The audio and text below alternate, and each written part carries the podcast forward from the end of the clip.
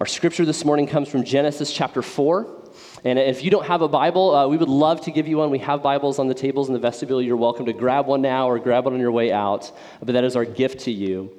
Uh, but our scripture reading comes from Genesis chapter 4, verses 1 through 7. Hear the word of the Lord.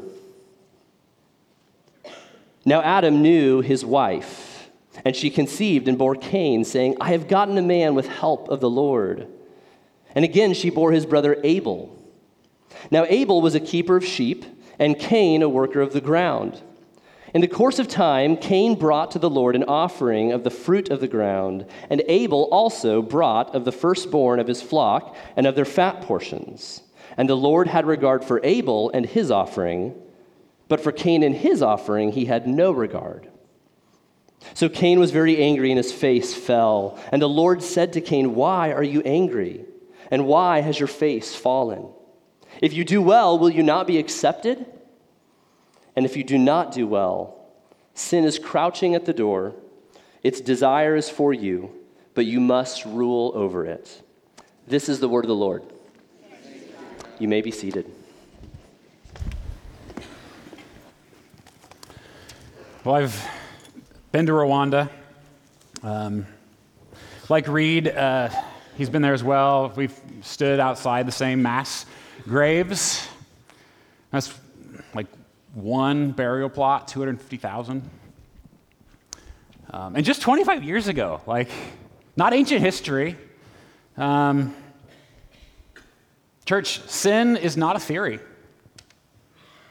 Or I even, I even think about the, the, the, recent stuff this last month at various churches, mosques, synagogues around our world, right? The attacks that have happened. I mean,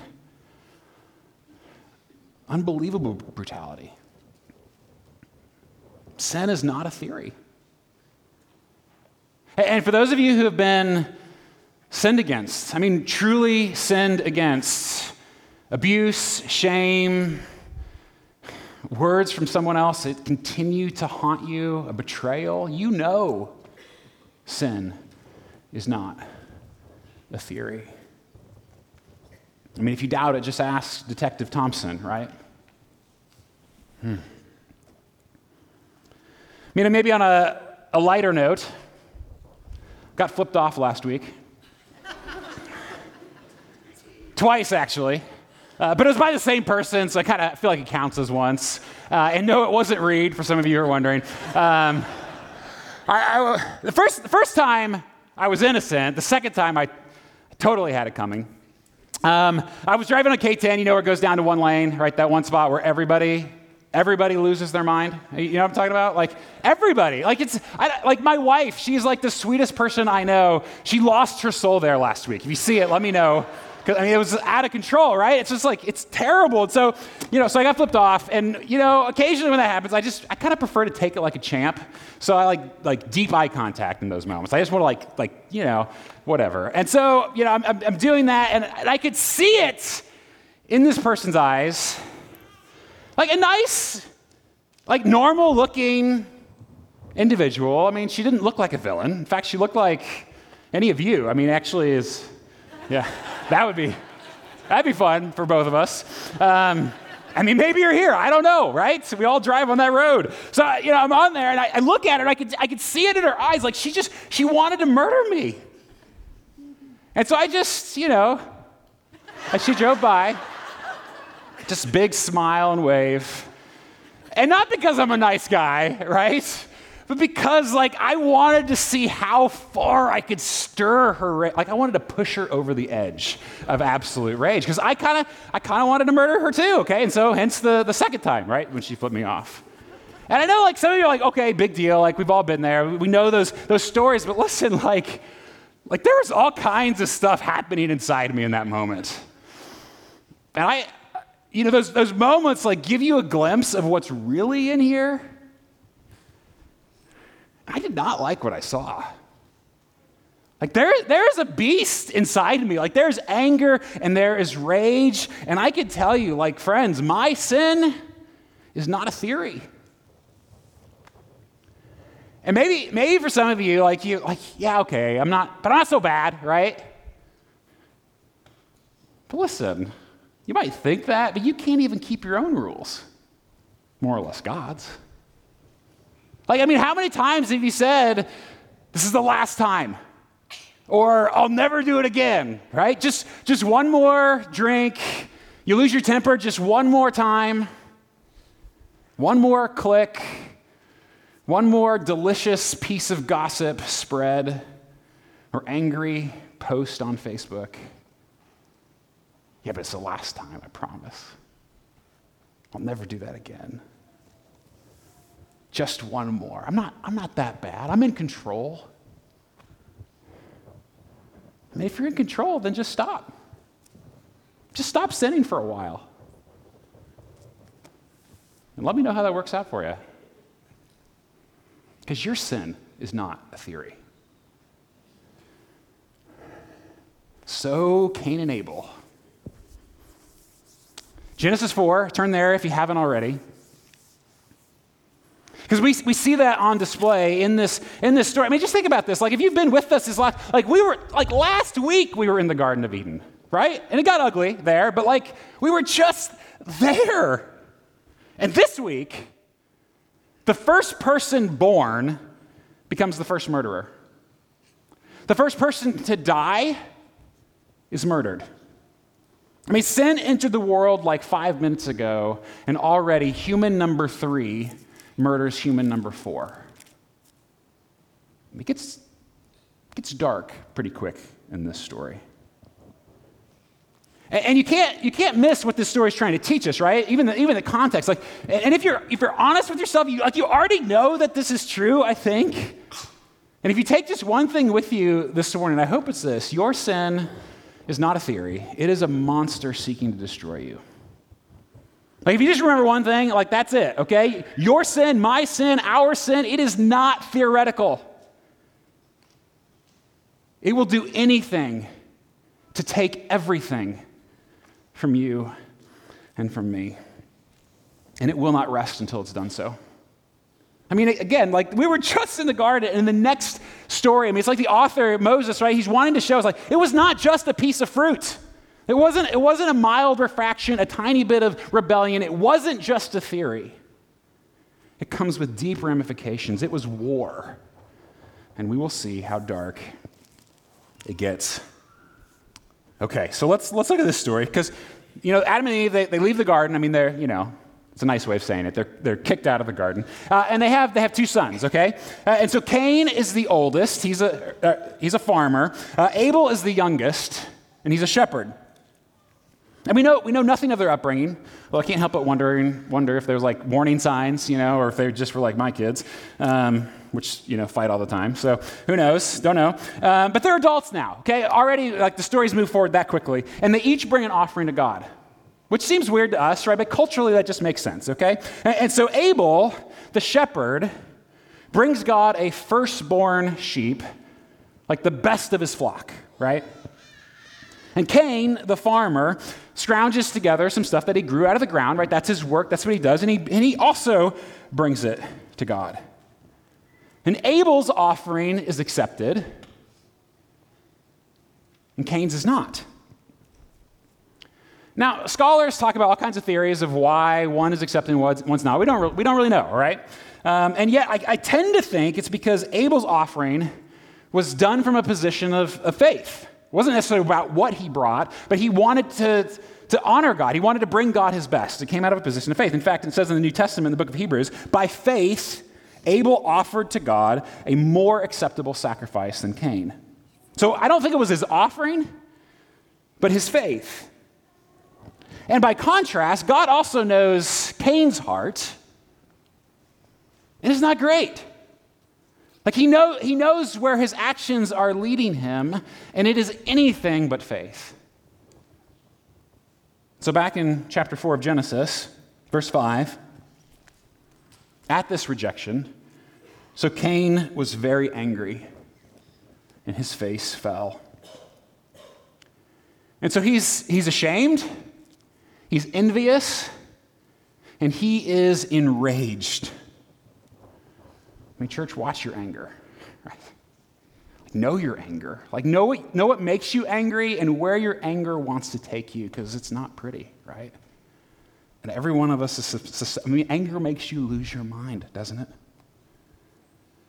Instead, instead of going where your anger wants to take you, bring your anger to God.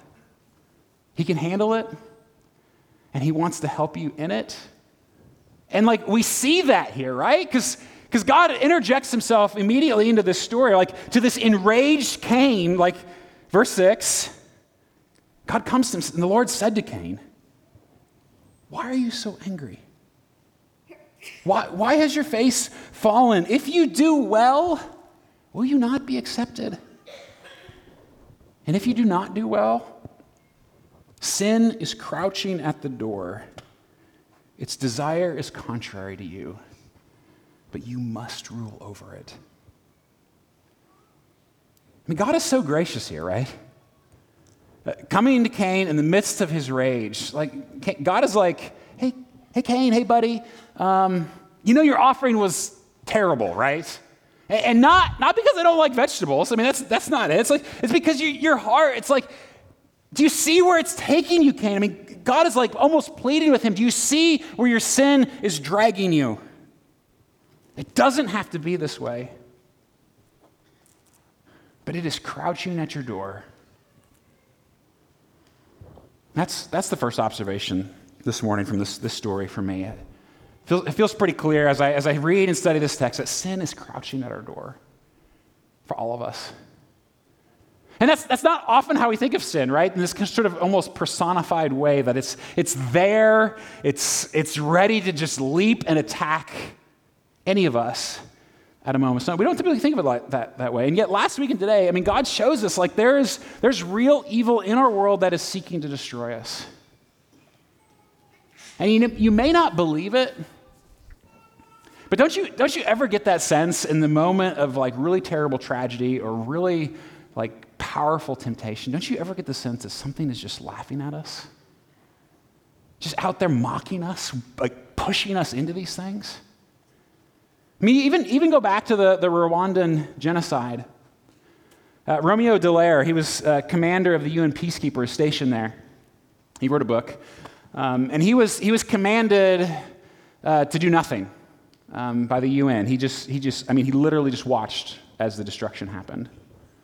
And, and, afterwards, he, he was asked how he, if he could possibly believe in a God. Listen to what he says. It's shocking. He says, I know there is a God. Because in Rwanda, I shook hands with the devil. I have seen him, I have smelled him, and I have touched him. I know the devil exists, and therefore I know there is a God. Yikes. And maybe, maybe on a smaller scale, but like, have you, have, have you ever felt like your temptations, like, and you know what they are, right? The things that keep tripping you up the things that are, are true of you that you wish were not there, those temptations, do you ever feel like they were made just for you? They are. Because the, the evil one knows your shame. He, he knows your baggage, your insecurities, your pride. He knows where you go for relief. And he knows where it hurts the most. And he just pokes and pokes I'm sure you and I, we may not go the way of Cain anytime soon. But listen, I am convinced each one of us here, we are, we are only a few bad decisions away from complete self destruction and a lifetime of regret. Let me, say that again. Like, you and I, like, only a few bad decisions, you and I. And we're at a lifetime of utter ruin and regret. Because sin is just crouching at our door. Have you seen the show The Hunt? It's one of our new favorites. You kind of get the idea, right? It's great. It's, it's a lot of fun unless you're the hunted, right? Friend, you are the hunted. Right now. Sin is crouching at your door and mine. And when it pounces, let me just go back to the story, right? You know, you, you know where this is going, right? So go, so go back. Again, like remember, God, God has warned Cain, right? He said, Cain, I'm, I'm pleading with you. Like, it doesn't have to be, like, don't do this. And so Cain, ignoring everything that God just said, man, this story sounds familiar, doesn't it? I mean, this is us, isn't it? He ignores it, and he convinces Abel to join him in the field. And when they were in the field, Cain rose up against his brother Abel and killed him. What was it like for Adam and Eve to hear the news? You shall not surely die, the snake said. But at this moment, they wish they had. Because they know, like, it's, they're the ones who unleash this upon their own children, upon all of us. Like they see in the moment the cost of their rebellion as their son takes the life of the other. I mean, it's the first funeral. I mean, Adam and Eve learned very quickly, very painfully, that sin is not a theory. And then the Lord said to Cain, again, these questions, like just like last week, it's God continuing, like giving him every chance, like come clean. You can, because God knows the answers. But the Lord said to Cain, Where is Abel, your brother? And Cain said, I do not know. Am I my brother's keeper? You can almost hear God. And the Lord said, What have you done? The voice of your brother's blood is crying to me from the ground. Sin is crouching at our door. And I know, I know this sounds extreme. And I know, if we're honest, we don't really believe it, at least not most of the time. But here, here's the second observation sin wants to murder everything good in your life. Like we, we, go, we go to those things, whatever, because we think we're just going to make our life better, right? Whatever we, we like sin, right? Because it's, it's giving us something, and yet at the end of the day, it wants to murder everything good in your life. And nobody, like nobody plans it this way, right? You don't, you don't plan to end up in someone else's bed. You don't plan to shame your kids into despair. You don't plan to build your life around hollow success or, or alienate every friendship because of gossip. No one plans to control their relationships to the point of suffocation. But we do. And some of us are on those paths right now. Because all of those things, like, those started with patterns that we developed years ago for many of us. Like slow and steady habits where it's like, I'm not, I'm not hurting anybody, it's not a big deal, it's just fun but you will hurt someone. Because our sin shapes us, and then it alienates us, and then it destroys the people we love, and then it destroys us. And yet I try to make a pet of my sin. Like the favorite ones, you know, try to tame it. I'm, I'm sort of like the, uh, the crazy person who gets a pet python. Who does that? Did you see this, this study or this, uh, this article a couple weeks ago? I guarantee whoever bought that and eventually released it in Big Cypress, like it wasn't 17 feet long when they got it, right? It was small, it was tame. Like, you know, they were in control. It's no big deal. It's fine, right? I'm safe. This is what we do, isn't it? I'm in charge. And you don't even realize that it's growing inside you. Getting bigger and bigger and bigger and bigger. And yet you still you still pet it, play with it, cuddle it, or whatever people do with pet snakes. I don't know. That's just weird to me. Um, and then and then like one day, like you wake up and it's literally trying to choke the life out of you, right? What's your pet sin? It's harmless, it's small, it's not going to hurt anybody. This is what we do. And worst, worst of all, look at verse 16. It's like the ultimate statement of judgment. It's subtle here, but listen to like, then Cain went away from the presence of the Lord. I mean, went from having like this sort of face to face or whatever kind of conversation with him. He goes away and he settles in the land of Nod, east of Eden. And what the author's doing is they keep getting farther away from home, farther away from paradise, farther from God, farther from love, farther from goodness, farther from his presence. And it just keeps getting uglier. I mean, it's like the fall all over again. And the reality is, it's not just ancient. Like, this is, this is us. This is our story. It's, it keeps happening. And so, what do we, what do, we do? Well, what did, what did God tell Cain to do? Look again at verse 7. Sin is crouching at the door, its desire is contrary to you, but you must rule over it. Church, you must rule over it. And this, this leads to the last observation here. We have got to kill sin before it kills us. Like you, have got, you've got to kill your sin before it takes everything from you. Before it takes way more than you ever signed up to give it. Because, because yes, I mean, the reality, like, for all of us, okay, I think we can agree, I think maybe, like, sin is, crou- it's, it's serious, it's crouching at our door, and yet the reality is, for some of us here, it is, it's not just crouched at your door, you are trapped in its teeth. And even now, it is squeezing the life out of you and the people that you love the most. And, and yet, like, I know us, right? Or at least me. Like so many of us are thinking right now, okay, all right, I'm to get serious about this, okay? Uh, I'm to I'm gonna try harder. Uh, here, here's what I'll do, Nathan. Here's my plan. I'm to stop sinning, right? That's what we do. We, we, I mean, we say, we think we can, and it's like we're watching that, uh, that show with the, the antelope, right? And we're just like screaming at the television to the antelope, run faster.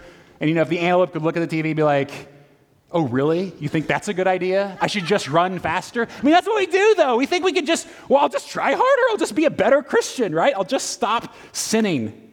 The reality is, church, like trying harder makes failures of us all. Let me instead offer three quick bits of application. First, if you want to kill the monster, you've got to train to fight the monster. You can't just run faster tomorrow, but you can train to run faster. You can't just stop sinning, but you can train to stop sinning. I know, we say this all the time, and it always feels so churchy, but this is a church, and I am a pastor, so I guess deal with it. I don't know. Um, and, I, and I believe that it's true. Like, the reality is with this, like, if you, if you hate your sin and you really want to stop, but aren't engaged in the spiritual disciplines, like you're just, you're kidding yourself. Because this is how we train. And so, for example, if you're controlled by fear but never pray, if you're consumed with anger but never spend time in solitude, if you're overcome with, with lust and greed but never fast, like never deny yourself anything. I mean, if you're obsessed with the opinions of others but never read the scriptures to see what God says about you, if, that, if that's you, like you're going to be eaten. And these aren't, these aren't quick fixes, right? They're not going to be instant for you. But if you want to change, you need to start and end your day with prayer. You need to build into your day moments of quiet reflection so you can do business with yourself and God can do business on you. You need to read your Bible daily. You need to practice self denial and service, even if you don't have to. You need to train to fight the monster. And part of that is you need to be in church. Like you need to surround yourself with people who can help you. If you're here last week, right? Remember one of the things we said is that shame is behind every sin, and one of the one of the best antidotes to sin, just shame, is community, vulnerability, confession. Which leads to the second thing. If you want to kill your sin, be your brother's keeper.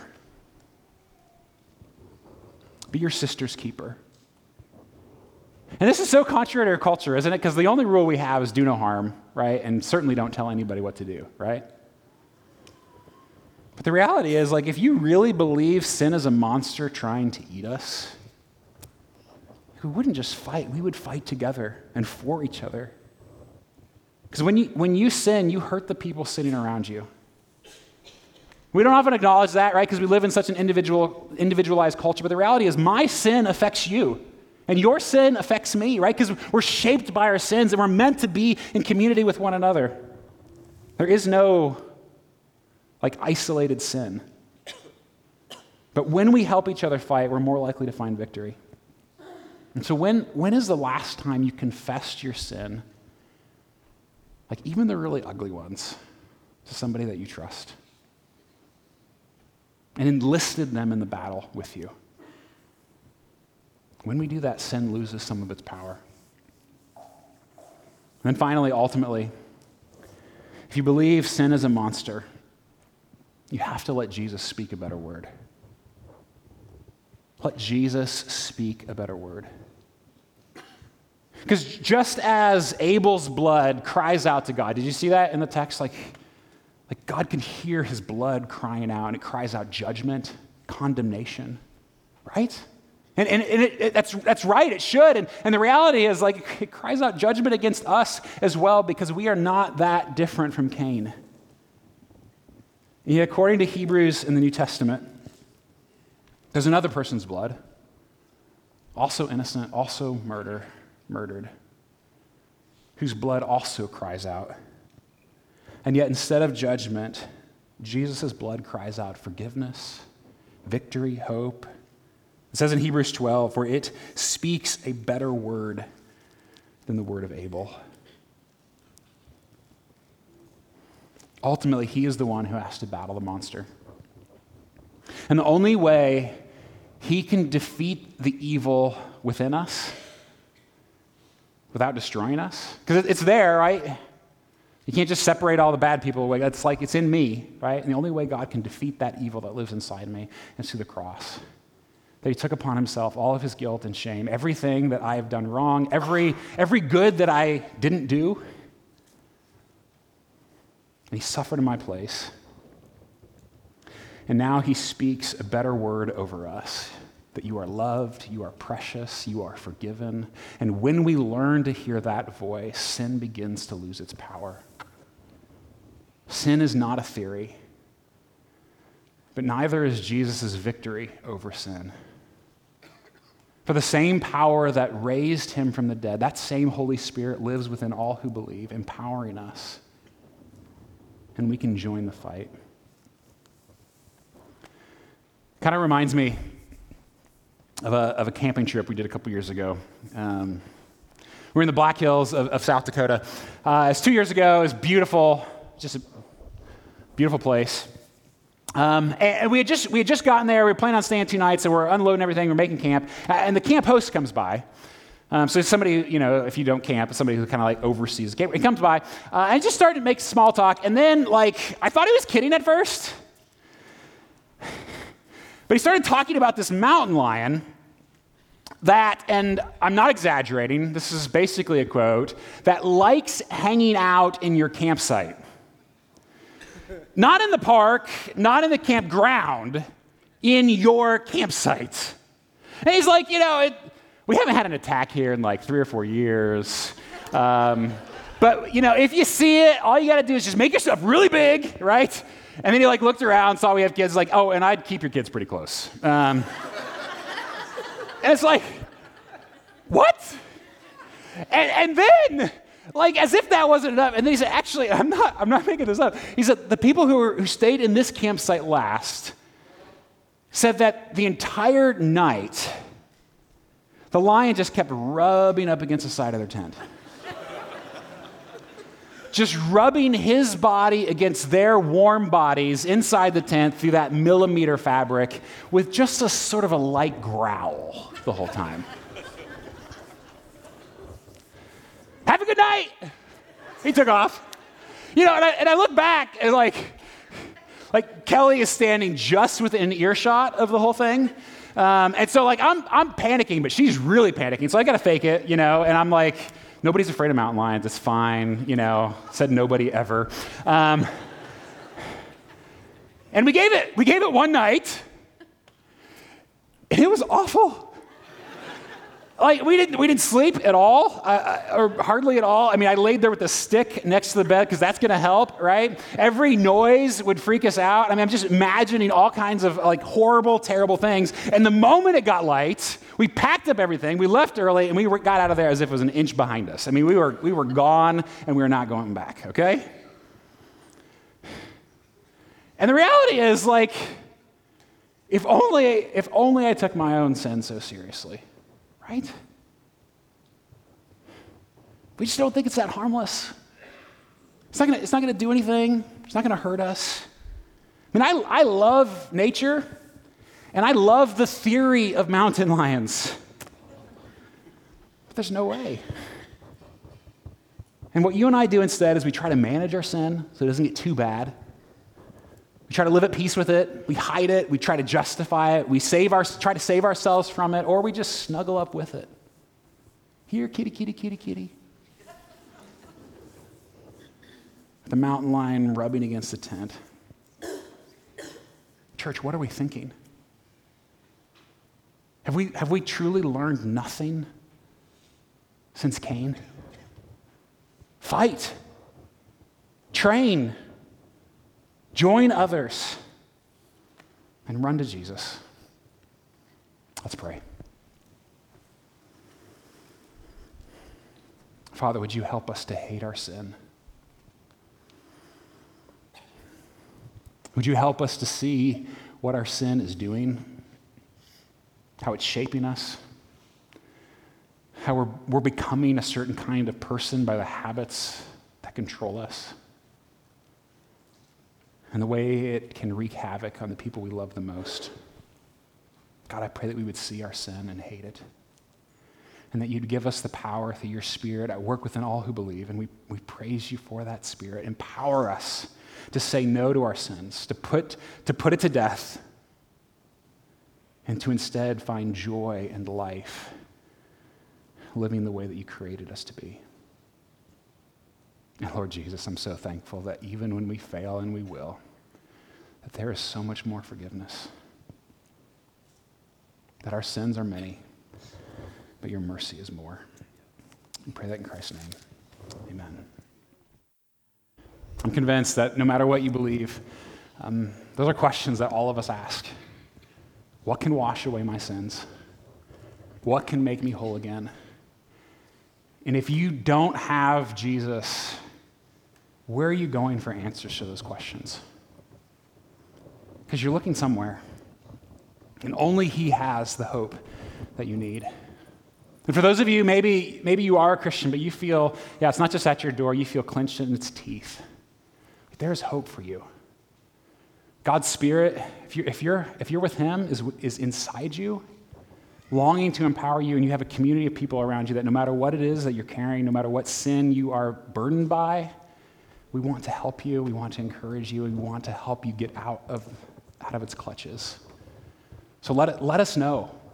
Let us, let us into that so we can walk with you, we can help you, encourage you, provide resources for you. Um, don't, don't fight alone. I know this is heavy stuff um, this morning, right? And these, frankly, uh, this part of Genesis, you know, right after the fall, it just kind of gets worse. Uh, I'm not going to lie. So um, I can come back next week it's, there's, there's always hope as well, but you know, you got to get through the ugly stuff first. So, um, yeah, as we, as we go this, this morning, uh, first of all, again, if you're new, we have the newcomer coffee. Hope you go to that. Uh, but as we, as we leave this place from being the church gathered to the church scattered, um, as we enter our Monday lives, all of us feeling the weight of these things, like hear, hear these words from the Apostle Peter, uh, and may they be true of us.